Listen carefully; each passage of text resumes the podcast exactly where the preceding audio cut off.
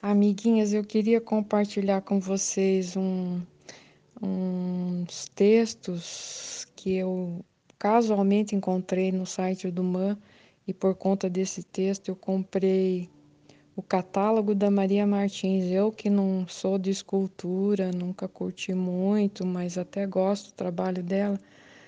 É, por conta desses textos que eu encontrei, eu comprei o catálogo que é genial. E os escritos dela, especialmente, eu já comentei uma vez com a Tânia.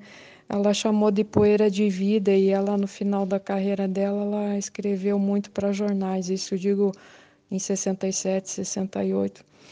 Mas são textos tão bacanas e tão históricos. Ela revela fatos até do governo brasileiro naquela vida dela com casada com o embaixador.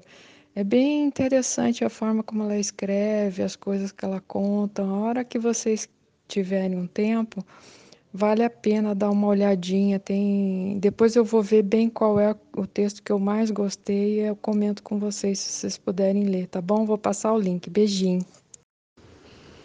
Meninas, eu estou relendo essa biografia que eu tenho desde 1996 da Maria Martins, que eu mostrei para vocês a capa ontem. Depois eu vou mandar a capa mesmo original, que é bem bonita. Então, é assim, retrata uma obra que ela fez chamada However. É um bronze de 1944. Tem duas serpentes que envolvem o corpo de uma mulher, uma delas saindo da sua cabeça e a outra se enrosca a partir dos pés.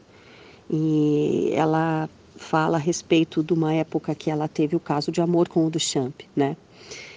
Então eu vou ler para vocês esse trechinho curto, porque é muito forte. Vejam só.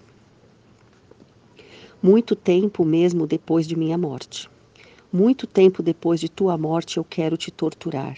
Eu quero que meu pensamento, como uma serpente de fogo, se enrole ao redor de teu coração sem te queimar. Eu quero te ver perdido, asfixiado pelo nevoeiro, tecido por meus escombros.